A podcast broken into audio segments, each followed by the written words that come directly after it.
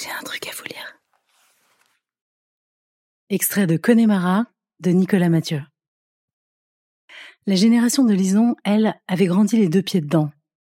Au collège, cette dernière passait déjà des soirées entières à flirter online avec de parfaits inconnus sur l'ordi que ses parents lui avaient offert à des fins de réussite scolaire, parlant interminablement de cul avec des mômes de son âge, aussi bien qu'avec des pervers de 50 balais qui pianotaient d'une main, des internautes singapouriens, ou son voisin auquel elle n'aurait pas pu dire un mot s'il était assis à côté d'elle dans le bus. Plus tard, elle s'était amusée sur son portable à nourrir de relations épistolaires au long cours avec des tas de garçons qu'elle connaissait vaguement.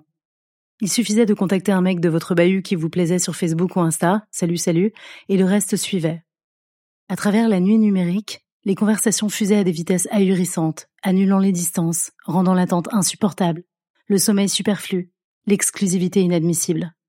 Ses copines et elle nourrissaient ainsi toujours trois ou quatre fils de discussion en simultané. La conversation, d'abord anodine, entamée sur un ton badin, prenait bientôt un tour plus personnel. On disait son mal-être, les parents qui faisaient chier, Léa qui était une pute, et le prof de physique-chimie un pervers narcissique. Après 23 heures, une fois la famille endormie, ce commerce entre pères prenait un tour plus clandestin. On commençait à se chauffer pour de bon.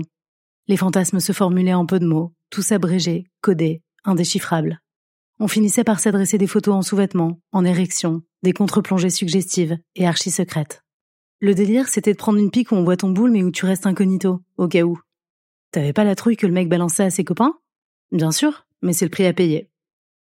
Ces images-là, prises dans son lit, selfie en clair-obscur, érotisme plus ou moins maîtrisé, s'échangeaient ainsi qu'une monnaie de contrebande, inconnue des parents, devise illicite qui faisait exister tout un marché libidinal sur lequel planait toujours la menace du grand jour car il advenait parfois qu'une image licencieuse tombe dans le domaine public, qu'une mineure presque à poil devienne virale.